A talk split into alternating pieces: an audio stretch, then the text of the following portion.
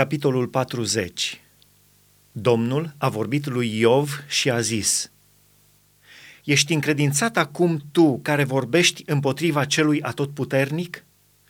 Tu care mustri pe Dumnezeu, mai ai vreun răspuns de dat? Iov a răspuns Domnului și a zis, Iată, eu sunt prea mic, ce să-ți răspund? Îmi pun mâna la gură, am vorbit odată și nu voi mai răspunde, de două ori și nu voi mai adăuga nimic. Domnul a răspuns lui Iov din mijlocul furtunii și a zis, Încingeți mijlocul ca un viteaz, ca eu să te întreb și tu să mă înveți. Vrei să nimicești până și dreptatea mea și să mă osândești ca să-ți scoți dreptatea? Ai tu un braț ca al lui Dumnezeu și un glas de tunet ca al lui? Împodobește-te cu măreție și mărime, îmbracă-te cu strălucire și cu slavă.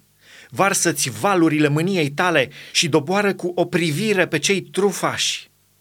Smerește cu o privire pe cei trufași, zdrobește pe loc pe cei răi, ascunde-i pe toți împreună în țărână, învelește-le fața în întuneric și atunci voi aduce și eu lauda puterii dreptei tale.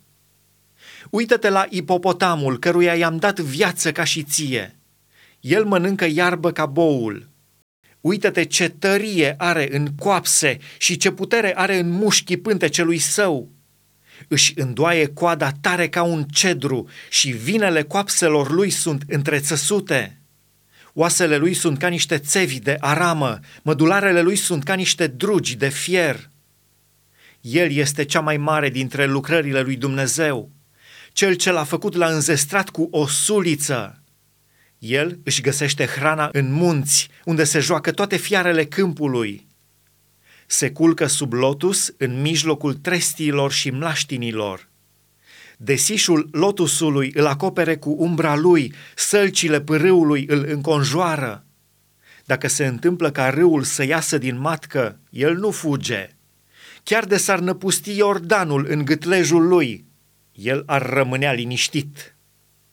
Crezi că îl poți prinde lovindu-l în față? Sau crezi că îi vei putea străpunge nasul cu ajutorul lațurilor?